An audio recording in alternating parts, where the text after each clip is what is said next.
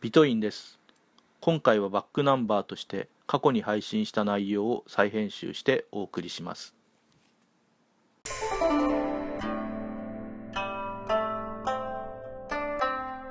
えー、12月24日収録です。ねこの放送なんだか、リリスナー数が21とかなってんだけども、ちょっと嘘くせえな。えー、これなんか、iTunes に再登録し直してるとかのもうダブルカウントしてんじゃねえかっていう。うん。と、うん、まあ、それはともかく、うん、もちろんね、あの、ポッドキャスティングジュースの機能にケチつけるつもりはないんだけども、俺のラジオなんて、こう、購読登録してくれる人なんて、一桁だろうなんて 思ってるもんで。うん、あと、えっ、ー、と、えー、えー、と、えー、E メールをいただきましたっていうのをちょっと報告したいと思います。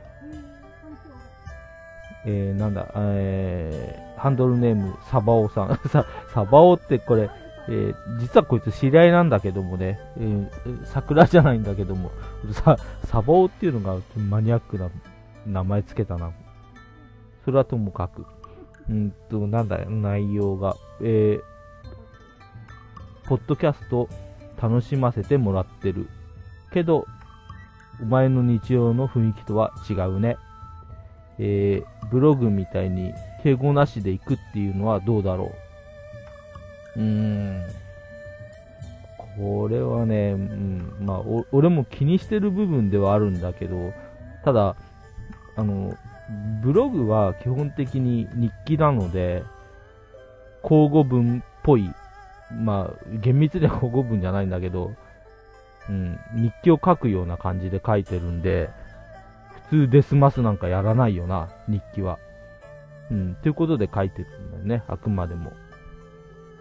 うん、でもこう、ポッドキャストだと当然喋ってるわけだから、日記とは違うわけですよね。で、こう、うん、普通に喋ってるのまま、相手はいないながらも、敬語とかにも、敬語じゃないけどデスマス調にはなっちゃうわけですよ。なんとか無意識に普通の会話をするような感じで、録音してますね。うん。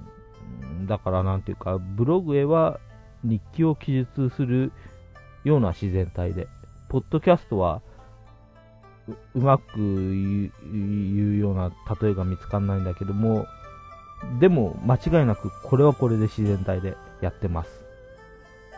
うん。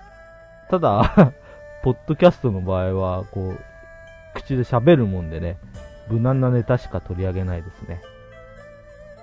うん。だから今後、ネタによっては、口調が激しくなったりとかっていうのもあるかもしれないね。うん。では、今回はこの辺で。